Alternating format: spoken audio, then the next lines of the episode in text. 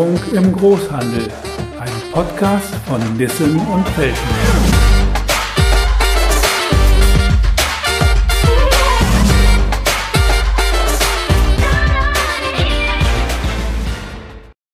Hallo und herzlich willkommen zu einer neuen Folge von Digitalisierung im Großhandel. Mein Name ist Rainer Hill. Ich bin Public Relations Manager und Redakteur bei Nissen und Felden Software. Heute geht es noch einmal um digitale Marktplätze und die Procurement-Plattform. Diesmal aus der Perspektive des Fachhandels. Wir wollen beleuchten, ob sich hier interessante Vertriebschancen für den Fachhandel bieten und wenn ja, wo diese denn liegen könnten. Dazu habe ich einen Gesprächspartner eingeladen, der in den vergangenen Jahren schon einige Praxiserfahrungen und Lernkurven mit E-Commerce-Plattformen absolviert hat. Stefan Seck ist Geschäftsführer des Unternehmens Rotas Technischer Fachhandel mit Sitz in Dietz an der Grenze von Rheinland-Pfalz zum hessischen Limburg. Hallo Herr Seck, schön, dass wir Sie heute hier im Podcast zu Gast haben dürfen. Hallo Herr Hill, auch von mir aus äh, vielen Dank für die Einladung. Ja, gerne. Vielleicht zu Beginn sagen Sie kurz ein wenig über Ihr Unternehmen, so zum Sortiment und zur Kundenstruktur, damit unsere Hörer auch so das ein bisschen einordnen können. Also wir verstehen uns als ganz klassischen Produktionsverbindungshandel, gegründet 1954 durch meinen Großvater. Ähm, Kundenstruktur, wir bewegen uns im metallverarbeitenden Gewerbe und der Industrie und sehen uns da in diesen relativ eingegrenzten Kundensortiment als Vollsortimente an, bis auf die Rohmaterialien, äh, sind in unserer Tätigkeit dem Einkaufsbüro Deutsche Eisenhändler angeschlossen und da in der gesamten Vertriebsgruppe Union organisiert und engagiert. Ja, ähm, Sie haben ja schon recht früh angefangen, Produktsortimente auf digitalen Marktplätzen anzubieten. Was waren denn so Ihre ersten Erfahrungen, als Sie angefangen haben? Also angefangen mit, mit dem Bereich E-Commerce habe ich eigentlich im Jahr 2009 mit ernsthaften Versuchen, eigene Shopsysteme aufzubauen und sind im Jahre 2013 gezielt von der Firma Bosch angesprochen worden, ob wir mit anderen Kollegen zusammen für die Firma Bosch das Thema ähm, Amazon Marketplace durchführen wollen. Ah. Und äh, wir haben das damals entsprechend angefangen, dieses ganze Thema. Und es hat auch am Anfang sehr, sehr gut funktioniert, hat Spaß gemacht mit allem, was dazugehört. Man hat wahnsinnig viel gelernt, weil ein Marktplatz komplett andere ähm, Systeme und Funktionen hat, wie jetzt äh, unser normales Standardgeschäft, was wir betreiben. Ja. Äh, haben dann aber äh, auch relativ schnell die Gefahren und die Probleme, eines Marktplatzes kennengelernt, nämlich, dass bei einem Marktplatz sehr viele Teilnehmer mit demselben Produkt unterwegs sind und dass ab einem gewissen Zeitpunkt nur noch der Preis das entscheidende Kriterium ist. Verstehe. Und das ist natürlich dann äh, etwas unbefriedigend. Ne? Es ist insofern extrem unbefriedigend. Ähm, also äh, in, in, der, in der Endphase, also 2015, wo wir mit Amazon gearbeitet haben, haben wir auch von unserer Seite aus Price-Parser-Systeme eingesetzt. Das heißt, ich habe überhaupt nicht gewusst, zu welchem Preis ich bei Amazon verkaufe. Diese Systeme, wir haben damals knapp 40.000 Artikel auf Amazon gelistet gehabt diese Preissysteme rennen im Prinzip in gewissen Zeitabständen durch, das, durch die Amazon-Plattform durch und passen unsere Preise entsprechend meinen Ober- und Untergrenzen an. Und äh, als wir dann gemerkt haben, dass mehr wie zwei Drittel aller Produkte, die wir angeboten haben, schon an der Untergrenze angekommen sind, dann muss man sich als äh, Geschäftsführer irgendwann Gedanken machen, ob das noch ein sinnvoller Weg ist, den man da beschreitet. Also sprich, es macht nicht so richtig viel Sinn für Sie, äh, ohne größere Marge, sage ich mal, Kisten durchzuschleusen, um es mal etwas salopp zu sagen wenn dabei nichts ja, hängen bleibt. Ne? Das ist halt die Entscheidung von jedem, von jedem Händler selbst. Ne? Wo liegt meine strategische Ausrichtung? In welchem Bereich möchte ich aktiv werden? Und wir haben für unser Haus eindeutig entschieden, dass wir, dass wir über, den, über das Thema Deckungsbeitrag, über den DB1 äh, unser Unternehmen führen wollen und auch äh, müssen in diesem Fall. Und äh, DB1 können sie nur über Marge, das heißt über Deckungsbeiträge äh, abbilden, nicht über irgendwelche Nebenkriegsschauplätze wie lange äh, Valutazeiten, Kontierungen, Boni-Vereinbarungen oder sonst irgendwas. Mhm, Aber das mhm. ist die Entscheidung eines jeden Händlers und jeden Geschäftsführers, äh, wie er sein Geschäft äh, im Prinzip zukunftssicher abbilden will. Mhm, mhm. Ich meine, es ist ja auch so, dass ja auch durchaus einige Händler, äh, nicht einige Händler, einige Hersteller auch durchaus auf Plattformen unterwegs sind und dann natürlich auch nochmal einen Margendruck verursachen, wenn sie da aggressiv reingehen. Ne? Das ist ja für den Handel dann auch problematisch. Also das klassische Problem, dass der dreistufige Handel dann teilweise auch übersprungen wird.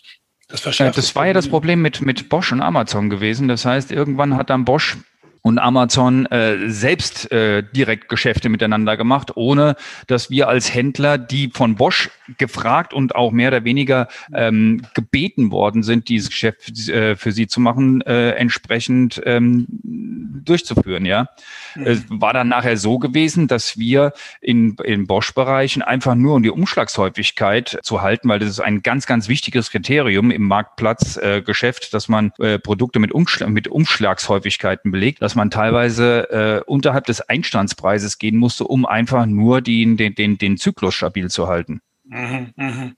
Gut, das war natürlich dann, äh, wie Sie schon gesagt hatten, kein spannendes Geschäftsmodell mehr. Ich meine, ein ganz zentrales Thema von digitalen Plattformen ist ja dieses Thema Besetzung der Schnittstelle zum Kunden. Also bekanntermaßen war ja Amazon da am B2C-Bereich sehr erfolgreich. Das wird ja auch von vielen Einzelhändlern auch bitterlich beklagt. Und es gab ja auch, ich habe jetzt eine Studie auch in meinen Recherchen gefunden von vor sechs Jahren vom, vom BGA, vom Bundesverband Groß- und Außenhandel. Da wurden also damals die Fachhändler auch befragt und da gab es auch große Befürchtungen ja, über diesen Markteinstieg von Amazon mit Amazon Business. Und da sagten immerhin 55 Prozent der Befragten im Produktionsverbindungshandel, dass ihr Geschäftsmodell bedroht sei. Das ist ja aber dann doch nicht ganz so eingetreten, wie man es erwartet hatte. Wie schätzen Sie das ein? Das ist ja dann, also die Befürchtungen waren ja sehr groß, aber man kann jetzt ja nicht sagen, dass es einen Monopolisten im B2B-Bereich gibt. Ich würde jetzt Amazon Business nicht als disruptiven äh, Vertriebskanal gegenüber unserem Vertriebskonzept äh, sehen, sondern als, ähm, als, als neuen Teilnehmer an der ganzen Stelle. Ähm, auch an der, äh, unser, unsere gesamte Branche hat sich nie über Wettbewerb beklagen müssen. Das waren, wir hatten immer genug da. Es war nie irgendwo eine Zeit gewesen, seit ich das seit, seit über 25 Jahren hier mache, wo ich gesagt habe, ach, jetzt könnte man ruhig noch einer vorbeikommen und mich noch ein bisschen mehr ärgern. Also das war nie da gewesen, ja. Also wir okay. hatten immer ordentlich Wettbewerb gehabt. Ähm, Amazon war im Prinzip ein neuer Player, der über einen anderen Bereich gegangen ist. Nur in dem Moment muss man auch fragen, was ist meine Geschäftsidee und was kann ich von meiner Seite aus für meinen Kunden tun, dass er auch weiterhin mein Kunde sein wird. Mhm. Und das ist im mhm. Prinzip eine ganz wichtige Frage, die man an der Stelle macht. Es macht keinen Sinn, äh, als, als Beispiel, wenn ich jetzt mit meinem Katalogwerk mich gegen die Hoffmann-Gruppe auflegen will. Ja, mhm. das, das sind die besser, brauche ich überhaupt nichts, überhaupt nicht loszulegen. Ja, ja. es macht keinen Sinn, dass ich mich im, im, im E-Business-Bereich mit Amazon anlege. Die kriegen mich gar nicht mit, die wissen gar nicht, dass ich existiere. Ja, ja, äh, ja, und, ja. und da gibt es ganz, ganz viele Beispiele. Nur was die, äh, die die ich gerade genannt habe, nicht können, ist das, was wir bei uns hier vor Ort mit unseren Kunden veranstalten. Nämlich, dass wir mehr oder weniger vier Vertriebskanäle komplett gezielt auf unsere Kunden ausgerichtet haben und damit in der Lage sind, unsere Kunden sauber zu betreuen. Ähm, Sie sagen gerade vier, also ich meine, was, äh, also klar, die traditionellen kennen wir, aber ich meine jetzt im Bereich vom E-Commerce. Äh, wo mhm. sind Sie da unterwegs oder wo erwarten Ihre Kunden denn vielleicht auch von Ihnen da digitalen Einsatz? Also das, das entscheidet komplett der Kunde alleine. Auch äh, das Thema des heutigen Pod, äh, Podcasts, äh, B2B-Marktplätze. Äh, ich wäre nie auf die Idee gekommen, meinem Kunden selbst zu sagen, hier, ich habe eine ganz tolle Idee, geh mal auf Ariba, das scheint ein Marktplatz zu sein, der halbwegs funktioniert. Ja? Ähm, sondern der Kunde kommt gezielt auf uns zu äh, und sagt, hier, wir haben hier die und die Idee, äh, kannst du uns bei dieser Idee mitbegleiten? Und äh, dann ist es unsere Aufgabe als Produktionsverbindungshändler an der Stelle dem Kundenwunsch so gut wie möglich nachzukommen. Okay. Das heißt, also mein Ziel äh, ist es nie gewesen, Herr Hill, irgendwo auf äh, Markt, im B2B-Marktplätzen zu sein, um da zu versuchen, meine Kunden hinzubekommen. Gut, ich meine, ein, ein Konzept könnte ja sein, dass ich sage, ich bin jetzt hier, weiß ich nicht, irgendwo in der Provinz und möchte gern bundesweit irgendwo verkaufen. Ja, ich meine, das wäre jetzt mhm. mal ein anderer Ansatz. Ne? Das wäre jetzt nicht meine Stammkunden zu pflegen, sondern irgendwo halt den Markt abzugrasen und zu hoffen, dass mhm. ich was mitnehme. Das wäre ja auch eine Strategie unter Umständen. Zumindest äh, definitiv wird das hier oft so auch dann dargestellt. Ne? Ja. Okay, aber in Ihrem Fall, das heißt, Sie haben dann jetzt sagt schon Ariba, das heißt, Sie haben dann auch verschiedene Plattformen, wo Kunden mit Ihnen interagieren, eben auf E-Procurement-Plattformen, auf, auf Marktplätzen, die Sie jetzt äh, dann auch bespielen, weil die Kunden eben äh, das, den Wunsch auch haben, dass Sie es dann genau. Das, äh, also ich, ich sehe im Prinzip unsere Hauptaufgabe darin, äh, dass wir im Prinzip Kundenwünsche erfüllen. Das ist unsere Hauptaufgabe, egal ob es hier um, um Produkte, um äh, Serviceleistung oder auch um digitale Services geht. Wenn ein Kunde wünscht, dass wir das Thema Ariba bespielen, dann müssen wir versuchen, äh, das so hinzubekommen, dass der Kunde sagt, jawohl, hier kann ich das Gesamtkonzept, was ich bei der, bei der Firma Rodas oder egal wie der Kollege heißen mag, mhm. nachher äh, entsprechend umsetzen kann. Okay. Ja, kann man dann sagen, dass sich auch die Rollen so ein bisschen ausdifferenzieren in den Marktsegmenten, also auch sowohl von den Fachhändlern her als ja, eine Online-Player, als aber auch die Hersteller, dass eigentlich im Grunde sich der Markt ziemlich ausdifferenziert. Ne? Also, also äh, von, von, von Händlern her kann ich nur eindeutig sagen, es gibt keinen richtigen Weg. Das heißt, äh, es gibt viele Wege, die irgendwo zum Kunden führen. Und jeder, jeder muss halt irgendwo eine ganz konkrete Idee haben, auch ein Konzept, was dahinter steht. Er muss sich auch die Werkzeuge anschaffen. Ja. Äh, es ist auch immer wieder spannend, äh, wenn wir als relativ kleiner Produktionsverbindungshändler mittlerweile ein eigenes PIM-System anschaffen müssen, dass wir diese unter, unterschiedlichen Kanäle sauber befüllen können. Ja. Mhm. Und das muss jeder, jeder Händler dann für sich selbst entscheiden, wie er das hinsetzt. Ein bisschen differenzierter sehe ich das auf Herstellerseite, weil wir gerade im Industriebereich sehr, sehr stark mitbekommen, dass der Industriekunde äh, einen deutlichen Trend dazu hat, auf deutlich weniger Anbieter, also Supplier zu gehen. Das heißt, ja. die wollen im Prinzip gerade in diesem MRO-Bereich, wo wir tätig sind, äh, nicht, nicht, nicht jeden Tag äh, zehn Lieferanten oder, oder Hersteller Außendienste beim Betriebsleiter im Büro stehen haben, sondern das muss ein Gesamtsystem sein, wo, äh, wo der, der Betriebsleiter in der Lage ist, auch seine eigene Arbeit noch weiterhin zu erledigen. Das heißt, unsere Hauptdienstleistung ist das Zusammenführen von unterschiedlichsten Warenkörpen und dem Kunden diese zur Verfügung zu stellen. Gut, das geht ja teilweise auch in die Richtung jetzt bei großen Industriefirmen, dass die ja diese, sage ich mal, an den Marktplätzen ja auch schätzen, dass sie teilweise diese Single-Creditor-Modelle haben, ne? dass sozusagen dort verschiedene ja auf der Ebene auch gebündelt werden. Also nicht nur auf der Ebene des Einzelhändlers, sondern vielleicht dann auch auf der Ebene darüber noch. Oder wie sehen Sie das? Definitiv. Und wenn ich jetzt, äh, wenn ich jetzt äh, sage, nein, ich betreue hier überhaupt keinen Marktplatz oder ich habe keine Möglichkeiten, den Marktplatz zu betreuen, dann ist das mehr oder weniger das, das Hauptsignal für meinen Kunden, dass wir nicht mehr in der Lage sind, den derzeitigen Serviceleistungen, die unser Kunde fordert, entsprechend zu erfüllen. Deshalb haben wir von unserer Seite aus von Anfang an gesagt, äh, wir müssen versuchen, die Kanäle, die unsere Kunden gezielt von uns wünschen, entsprechend umzusetzen. Das heißt, der Kunde sagt, ich bin auf der Plattform, du sollst da auch aufgehen, dann muss man entsprechend die Schnittstellen eben liefern. Und Richtig, ganz genau. Der Kunde entscheidet, über welchen Weg er bei uns kaufen will. Und unsere Aufgabe ist es, diesen Weg so, so verletzungs- und stolperfrei wie möglich dem Kunden aufzubereiten. Das kann dann ganz verschieden sein. Das kann eine Plattform sein, das kann aber auch eine OCI-Schnittstelle zu Ihrem Webshop sein, je nachdem, was der Kunde will. Komplett. Ja. An der Stelle entscheidet der Kunde. Meine Aufgabe oder die Aufgabe des Händlers ist, ist, ist es, dem Kunden die Möglichkeiten zu geben. Was er nachher wählt, welche Möglichkeit er für sich als, als sinnvoll erachtet, das entscheidet allein der Kunde in seiner, in seinem Team alleine, was für ihn sinnvoll ist. Klar. Gut, ja, das ist der Kunde natürlich, wie man so schön sagt, König. Sie haben ja mal im Gespräch neulich äh, schon gesagt, dass wir die Thematik sehen, dass im Grunde der Händler eine wichtige Rolle hat als Dienstleister. Also ein Kunde, der keine Dienstleistung nötig, der einfach nur über den Preis einkauft, das ist eigentlich nicht so Ihre Zielgruppe. Vielleicht könnten Sie das noch ein bisschen ausführen. Ja, es gibt ja im Prinzip unterschiedliche äh, Bereiche. Ähm, da, wenn, wenn wir jetzt zum Beispiel hingehen und sagen, wir nehmen jetzt ein, ein, ein vernünftiges Industrieunternehmen mhm. und der sagt, äh, du besorgst mir jetzt alles, was ich brauche. Und ich dann sage, ja, mache ich und dann muss ich das in irgendeiner Form tun. Und das ist eine extrem hohe Dienstleistung, die dahinter steht. Wenn ich jetzt einen anderen Kunde habe und äh, der dann sagt, äh, ich leiste mir eine Einkaufsabteilung von vier, fünf äh, Leuten, die da sitzen und jeden Tag nichts anderes machen, als durch Google und äh, Amazon und Mercateo oder sonstige Plattformen durchzuschleifen, um zu versuchen, die Produkte zu bekommen, die die Werker und äh, Produktionsleiter entsprechend benötigen, dann ist das eine andere Geschichte. Die Frage ist immer an der Stelle, wo ist meine, wo, wo, wo ist meine Geschäftsidee am besten abgebildet? Und ähm, ich, ich, meine gesamte Geschäftsidee hat aus meiner Sicht nichts in irgendwelchen großen offenen Marktplätzen zu suchen. Das, das funktioniert einfach nicht. Mhm. Weil selbst wenn es mal kurzfristig funktioniert mit einem Produkt, was halt unter Umständen eine gewisse Nische besetzt, eine gewisse Exklusivität hat, dann kann man die Uhr nachstellen, bis der nächste kommt und genau auf dieses Ding drauf, äh, auch äh, auf dieses, äh, auf diesen Zug äh, genauso aufspringt und dann versucht, über deutlich günstigere Preise das Geschäft für sich zu machen. Mhm. Mhm. Gut, in der Hinsicht ist es ja tatsächlich auch den B2C-Bereich, wo ja auch quasi die guten Ideen relativ schnell kopiert werden, um es mal so zu sagen. Ne?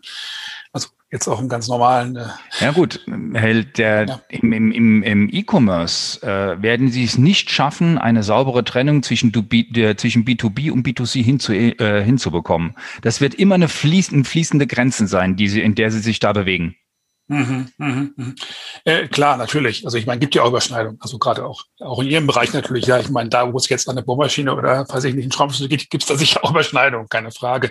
Definitiv. Ich meine, ganz generell ist ja die Frage, ich meine, das ist ja vielleicht auch das, das was Sie vielleicht schon angesprochen haben.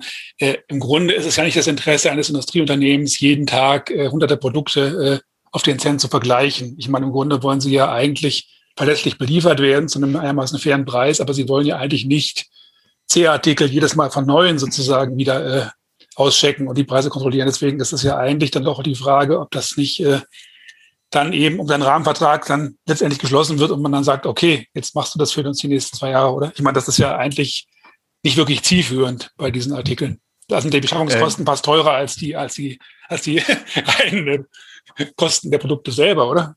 Wie sehen Sie das? Ähm, also ich bin zu 100 Prozent bei ihm, Hill. Nur ich, ich kann Sie gerne mal bei, äh, bei dem einen oder anderen Gespräch beim Industrieeinkäufer mal mitnehmen.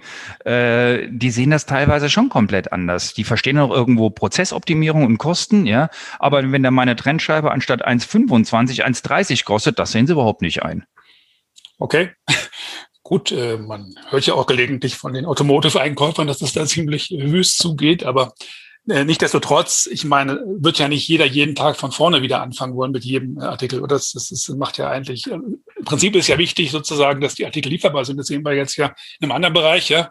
Mhm. Es zum Beispiel in der Autoindustrie keine Chips gibt, ja, das ist vielleicht dann auch nicht äh, ein größerer Schaden, als wenn er vielleicht 15 mehr gekostet hätte. Würde ich jetzt denken.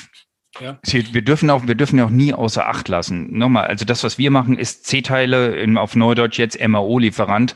Ja, und unsere Ware, die wir liefern, macht maximal fünf Prozent der gesamten Beschaffungskosten aus. Alles, mhm. was da hinten dran hängt, inklusive den, den, den Produkten, die damit dranhängen. Das heißt, äh, für, für einen Industrieeinkäufer ist es deutlich interessanter, sich um ihre, um die A- und B-Artikel intensiv zu kümmern, weil wenn ich mit einem, mit irgendeinem Hersteller 20, 25 Prozent meines Kostenblocks entsprechend mache, wenn ich da in der Lage bin, ein Prozent einzusparen, da habe ich richtig was erreicht.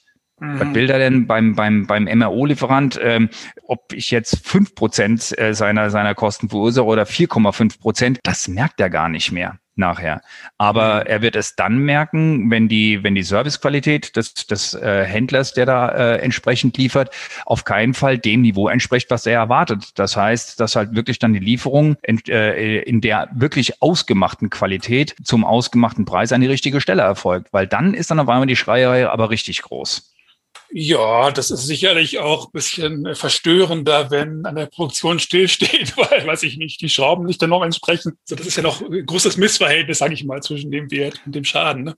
Definitiv. Und der Kunde, der Kunde entscheidet sich ja für sich, welch, welches Modell er will. Will er, will er einen verlässlichen Partner haben, der auch eine gewisse Servicequalität dahinter hat, auf den man sich verlassen kann, wenn, wenn auch mal die Hütte brennt, dass man da auch mal anrufen kann, sich einer ins Auto setzt und irgendwelche Ware von, von, von A nach B äh, entweder sofort aus dem eigenen eigenen Lager rüberbringt oder eine Notlieferung über, äh, über, eine, über eine persönliche Abholung von einem Produkt macht. Oder sagt er, ich habe meinen Laden so hervorragend im Griff, ich habe sowieso alles immer hier. Äh, ich kann eine Woche ohne Probleme überleben und deshalb brauche ich keinen Servicedienstleister an der Stelle. Äh, das ist die Entscheidung des Kunden alleine nachher.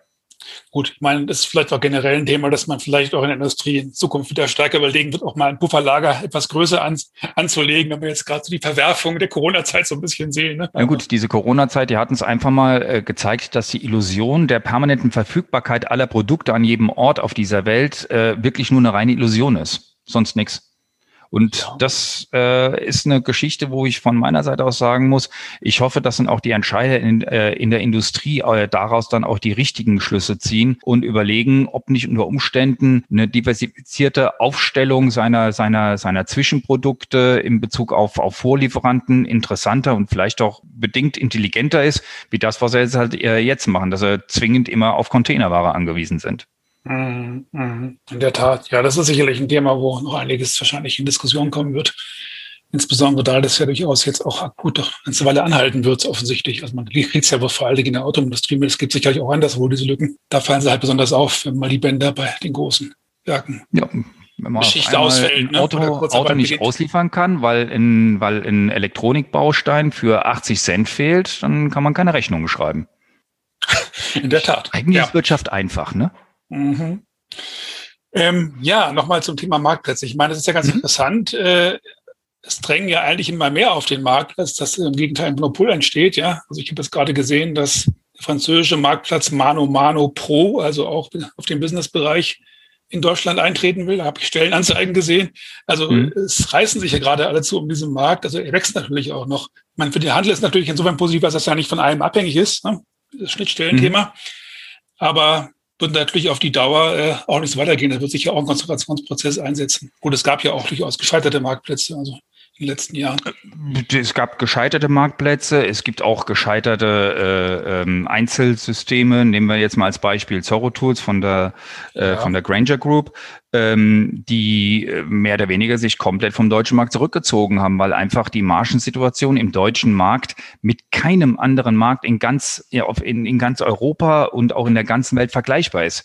Es gibt nirgendwo eine so große Dichte von spezialisierten Fachhandeln, äh, speziell jetzt in meinem Bereich, als heißt metallverarbeitendes Gewerbe, Industrie, wie bei uns hier in Deutschland. Und das sind Situationen, die auch ganz viele ähm, diese, dieser Marktplatzbetreiber in dieser Form gar nicht auf dem Schirm haben. Ja, auch so Mano Mano als als Franzose oder jetzt äh, seit neuestem der äh, Tool Nations aus Holland. Ja, mhm. die versuchen einfach ihre Geschäftsmodelle, die bei ihnen in ihrem Land vernünftig funktioniert, nach Deutschland rüber zu kopieren. Aber das ist hier nicht so einfach weil wir einfach eine komplett andere Vertriebsstruktur haben, in, äh, gerade in, im gewerblichen Bereich, wie, wie Sie es in Ihren Heimatländern vorfinden. Ja, das ist natürlich noch eine gewisse Ironie. Wissen Sie, das erinnert mich an die Zeit, bin ja auch schon ein bisschen älter, äh, das ist Zeit des neuen Marktes hier. Also ja. so als die erste große Internet, äh, ja gut, Blase war es ja dann größtenteils. Ja, die Dotcom-Blase, die dann ja, aufgebaut genau. worden ist, ja. Äh, da gab es ja die gleiche Logik. Da kamen irgendwelche amerikanischen Firmen nach Europa und meinten, sie könnten jetzt einfach das ausrollen, was in den USA schon funktioniert. Und die hatten eigentlich das gleiche Problem. Die hatten es einen größeren Maßstab, nämlich nicht in Deutschland nur, was ja auch schon kleinteilig und durchaus ja, äh, soll man sagen, regional unterschiedlich und vielfältig ist, sondern Europa. Die haben erstmal gar nicht so betrachtet, dass es verschiedene Sprachen gibt, verschiedene Kulturen, verschiedene Rechtssysteme. Aber im Grunde kommt mir das genauso vor. Ja, man, man hat ein Modell, man möchte es halt eben skalieren, weil das natürlich klar interessant ist, ne, für den Ertrag, mhm. wenn man einmal was hat und es ausrollen kann. Aber da scheinen sich die Fehler auch so ein bisschen zu wiederholen, wenn ich es so höre. Ne? Also, dass man so einfach glaubt, was einmal funktioniert in Europa, müsste überall funktionieren. Da sind, glaube ich, die, die jeweiligen lokalen Märkte und Kulturen doch dann zu unterschiedlich offensichtlich. Und es ist ja, ja das ist auch so, sehr, sehr gut so, ja. dass, dass die so unterschiedlich sind. Und das ist im Prinzip auch das, was, was, was uns als Produktionsverbindungshändlern eigentlich auch die, die, die, äh, die, die Zukunft sauber darstellt, dass wir einfach mit uns in unserem Markt, wir kennen unseren Markt, wir sind hier aufgewachsen, wir wissen genau, wie dieses Ding hier funktioniert. Und wenn, wenn wir in der Lage sind, die digitalen Werkzeuge, die uns immer mehr zur Verfügung gestellt werden, intelligent in unserem Markt zu integrieren und auch für uns zu nutzen, dann haben wir nachher im Prinzip einen Vorteil gegenüber den anderen, weil die anderen können nur billig sein. Und dann ja, war's das. Nee, ich denke auch natürlich, das ist ja auch das, was die Existenzberechtigung dann auch dann vom mittelständischen Unternehmen ausmacht. Das könnte man ja Definitiv. sagen, gut, äh, dann reicht ja ein Monopolist, ja, global. Ich meine, gut, der würde dann auch erstmal ja, mit Kampfpreisen reingehen, bis er natürlich ein Monopol ja. hat und die Preise selbst bestimmen kann. Ist auch klar. Ja. Nicht umsonst sind ja auch, sage ich mal, nicht nur in Europa, sondern auch in den USA ja die ganz großen durchaus ja unter der Lupe im Augenblick. Mal schauen, wo das hinführt. Ja gut, aber die, die, haben, die haben keine PVH-Struktur, Herr Hill. Ja, diese mhm. PVH-Struktur, wie wir sie hier in Deutschland haben, das wirklich äh, äh, hochqualifizierte Fachhändler mit qualitätsmäßig sehr, sehr hochwertigen Werkzeugen unterwegs sind, das gibt es so gut wie nur hier bei uns in Deutschland. Selbst Österreich äh, ist, ist die Diversifizierung deutlich geringer durchgeführt. Ja, da gibt's halt auch ein paar richtig große wie ein Haberkorn oder Schmitz Erben, ja, aber auf keinen Fall in dieser unglaublichen Breite, wie, sie, wie wir sie bei uns hier haben. Und äh, das ist im Prinzip dann auch ein Vorteil, weil wir einfach sehr, von, einmal von der, von der Räumlichkeit und auch von der persönlichen Note her sehr, sehr nah bei unseren Kunden sind. Das ist richtig, sicherlich. Man, das muss man ja auch sagen. Es ist ja in vielen Fällen nicht nur und nicht immer, aber natürlich auch durchaus ja regional bis zu einem gewissen Grad, ja.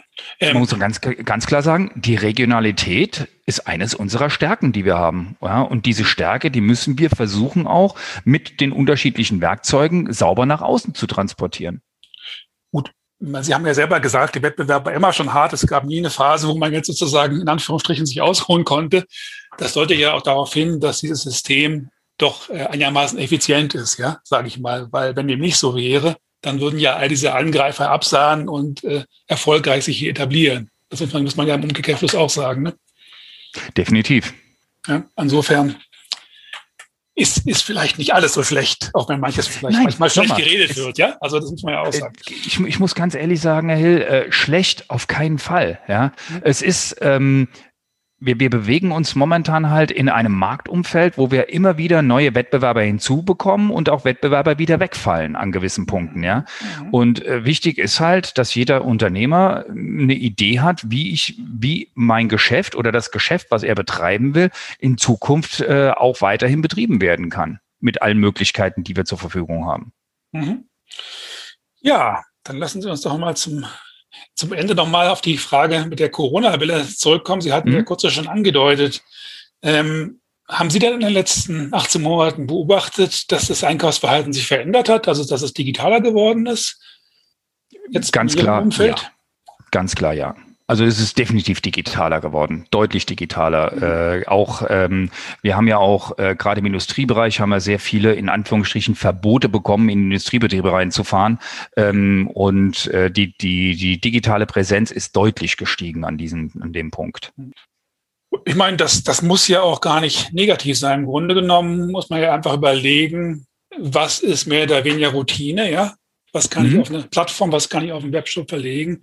Und wo brauche ich tatsächlich den Spezialisten, der mich auch tatsächlich beraten kann. Ja, ich meine, das mag ja sein, dass es jemand tatsächlich ein spezielles Werkzeugproblem für eine spezielle Produktion hat.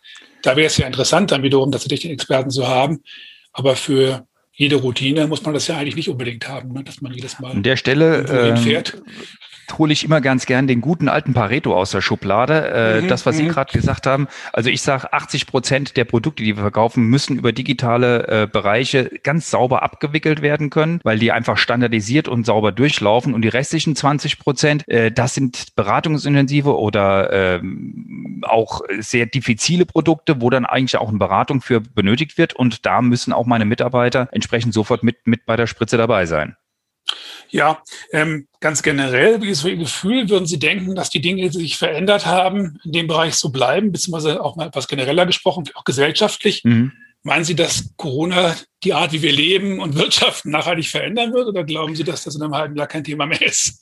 Es wird auf jeden Fall eine Glaskugel-Frage, ich weiß. Also. Definitiv. Äh, Habe ich mir auch sehr intensiv Gedanken drum gemacht. Ich glaube, wir werden ähm, es wird nachher so eine Mischung aus beiden sein, ja.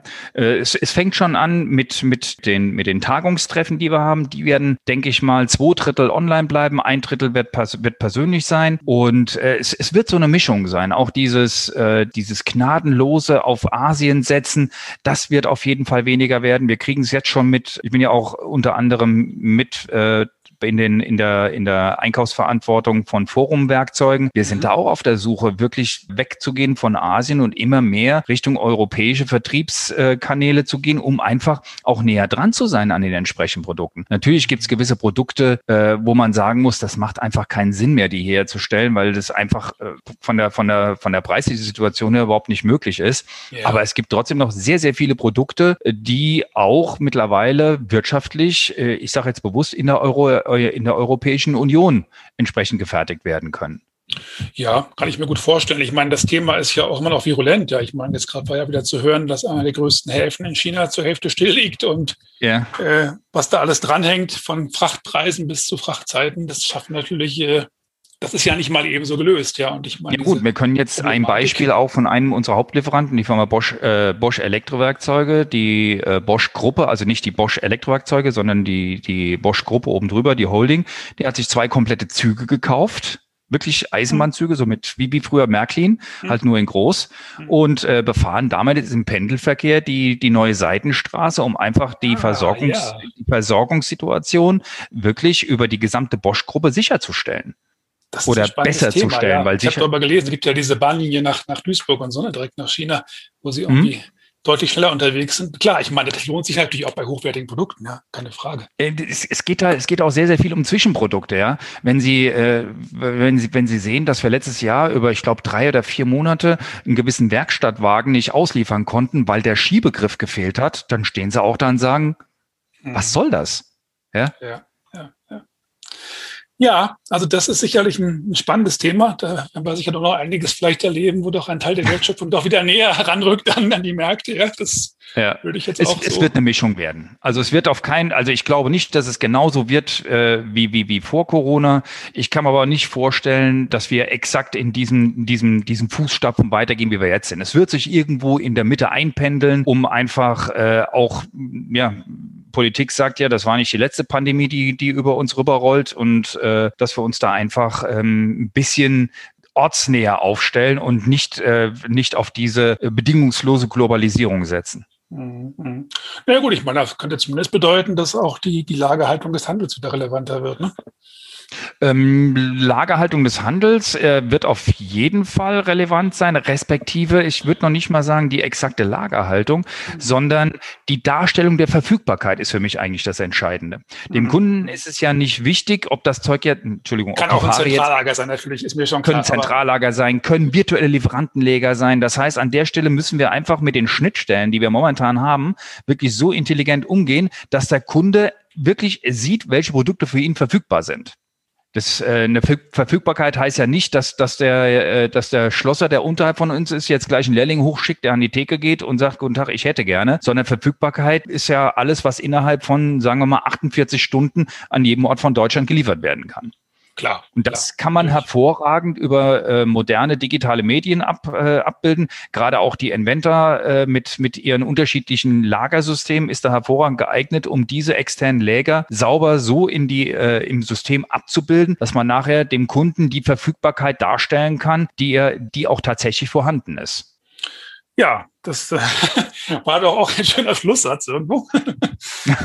Sage ich jetzt mal. Als ja, es ist halt ein endloses Thema, ne? Ja, natürlich, klar. Nein, ich denke, das äh, wird auch sicher noch sehr spannend sein, wie sich dieses Marktplatzthema weiterentwickelt, weil ich denke auch, da wird es sicher auch irgendwann einen Punkt geben, wo dann auch vielleicht dann, äh, das sich auch ein bisschen konzentriert und das wieder etwas weniger werden wird. Aber da muss man natürlich einfach gucken, es, es wird, eine wird auf jeden Fall eine Konsolidierung stattfinden an, an einem gewissen Punkt. Ja. Äh, problematisch äh, ist an der Stelle, wenn wir jetzt mal zwei große Player nehmen, äh, Vucato über die Wirt-Gruppe, da gehört ja noch SVH 24 mit dazu und halt Contorien mit der Hoffmann-Gruppe. Das sind halt zwei richtig dicke, große Player, die halt äh, jetzt richtig Geld auch im Rücken haben oder, oder Möglichkeiten. Ja, ist ja nicht so, als, als hätte dann jetzt die Hoffmann-Gruppe gesagt, so jetzt macht mal, was ihr wollt, wir werden das schon irgendwie bezahlen, sondern die, die haben halt ganz andere Möglichkeiten, ja. Aber die, äh, dann gibt's halt so, so ganz, ganz viele so äh, kleinere Marktplätze oder kleinere Bediener dieser ganzen Geschichte und da muss man mal gucken, wie da die Konsolidierung sich äh, in, den, in der kurz- bis mittelfristigen Zukunft entsprechend darstellen wird. Letztendlich wird sich ja zeigen, also wo sozusagen die Wertschöpfung stattfindet, wo ein Nutzen geboten wird. Und ich meine, Sie haben es ja selber auch schon gesagt, also in diesem ganzen Bereich der E-Procurement-Plattform ist das sicherlich ein Bereich, der auch äh, bleiben wird, ganz klar. Und äh, ja, sonst wird man sehen. Also ich denke, ja. vielleicht unterhalten wir uns in zwei Jahren nochmal darüber und dann gucken wir, definitiv. wie äh, haben, ne? Wie jedes Startup äh, sind diese ganzen Betriebe überhaupt nicht auf, auf wirtschaftliches äh, Handeln ausgelegt, sondern ausnahmslos nur auf Marktanteile sichern. Das Klar. ist das Einzige, wo die, wo die halt momentan drauf sind. Und äh, ja, um so eine, um so eine Braut hübsch zu machen, braucht man halt Marktanteile. Und die braucht man äh, natürlich erstmal mit dem Venture-Kapital, das ist klar. Ganz genau. Die kann man sich wunderbar, Marktanteil können sich prima kaufen. Nur als alteingesessener Produktionsverbindungshandel, wenn ich dann ein Jahresgespräch mit meinem Banker gehe und sage, guck mal, ich habe eine ganz tolle Idee, wir gehen jetzt mal hin und verkaufen jetzt zehn Prozent in einem Einstandspreis, dafür kriegen wir aber so und so viel Marktanteile, der wird mich sofort in die Klapsmühle einliefern. Sofort. Weil das ja. überhaupt nicht in, unser, in, unsere, in unsere alte Geschäftswelt entsprechend reinpasst. Ne? Das wollte ich gerade sagen. Das würde jetzt äh, auch bei einer genialen Idee wahrscheinlich so sein, weil Definitiv. wir keine so ausgeprägte Venture-Kapitalkultur haben. Ich meine, mit zehn Prozent Preislass nach dem Markt kaufen ist jetzt erstmal nicht so innovativ, würde ich behaupten. Aber klar, auch das kann man versuchen. Ja, probier, gu gucken Sie mal teilweise. Auch hier, auch, auch so, so ein Zorro Tools, der hat ja nichts anderes gemacht. Ja, der hat ja, der hat ja versucht, Marktanteile zu kaufen. Hat es halt nur nicht nachhaltig geschafft, weil der Kunde, der halt wirklich preiswert kauft, der springt auch, wenn der andere billiger wird, sofort wieder ab. Also Kundentreue in, in diesem reinen, ähm, in diesem reinen Online-Retail-Geschäft gibt es in dieser Form so gut wie gar nicht. Gut, das war ja das auch, was Sie gesagt hatten, dass das für Sie dann auf die Dauer eben in der Form auch eben als Marktplatzgeschäft nicht interessant genau, unser. Unser Geschäftsmodell ist an der Stelle was komplett auf anderes. Stammkunden setzen, Richtig. Deshalb ist diese Art von, äh, von Geschäftsmodell für uns aus der jetzigen Sicht raus gesehen nicht relevant. Gut. Das war dann, glaube ich, so auch der Schlusssatz mhm. an der Stelle. Okay. Ja, das war also unsere Podcast-Folge zu Marktplätzen und Beschaffungsplattformen aus Sicht des Fachhandels. Mein Gesprächspartner war Stefan Seck vom Technischen Handel Rothas in Dietz, dem ich herzlich für seine Praxiseinblicke und Einschätzungen danken möchte. Ich hoffe, es waren interessante Überlegungen für Sie dabei, insbesondere wenn Sie aktuell über die Beteiligung an Marktplätzen nachdenken. Das ist im B2B-Bereich auf jeden Fall ein spannendes Feld, auf dem wir in den nächsten Jahren sicherlich noch einige Bewegung sehen werden. Mein Name ist Rainer Hill. Der Podcast Digitalisierung im Großhandel findet sich auf einer Vielzahl von Audio- und Streaming-Plattformen und ist unter dem Menüpunkt Mediathek unserer Website unter www.nissen-felten.de zu finden. Wenn Sie Anregungen, Kritik oder auch Themenvorschläge haben, nehmen Sie sehr gerne Kontakt auf. Wenn Ihnen unser Podcast gefällt, so freuen wir uns über Likes, Weiterempfehlungen, Abonnenten und Follower.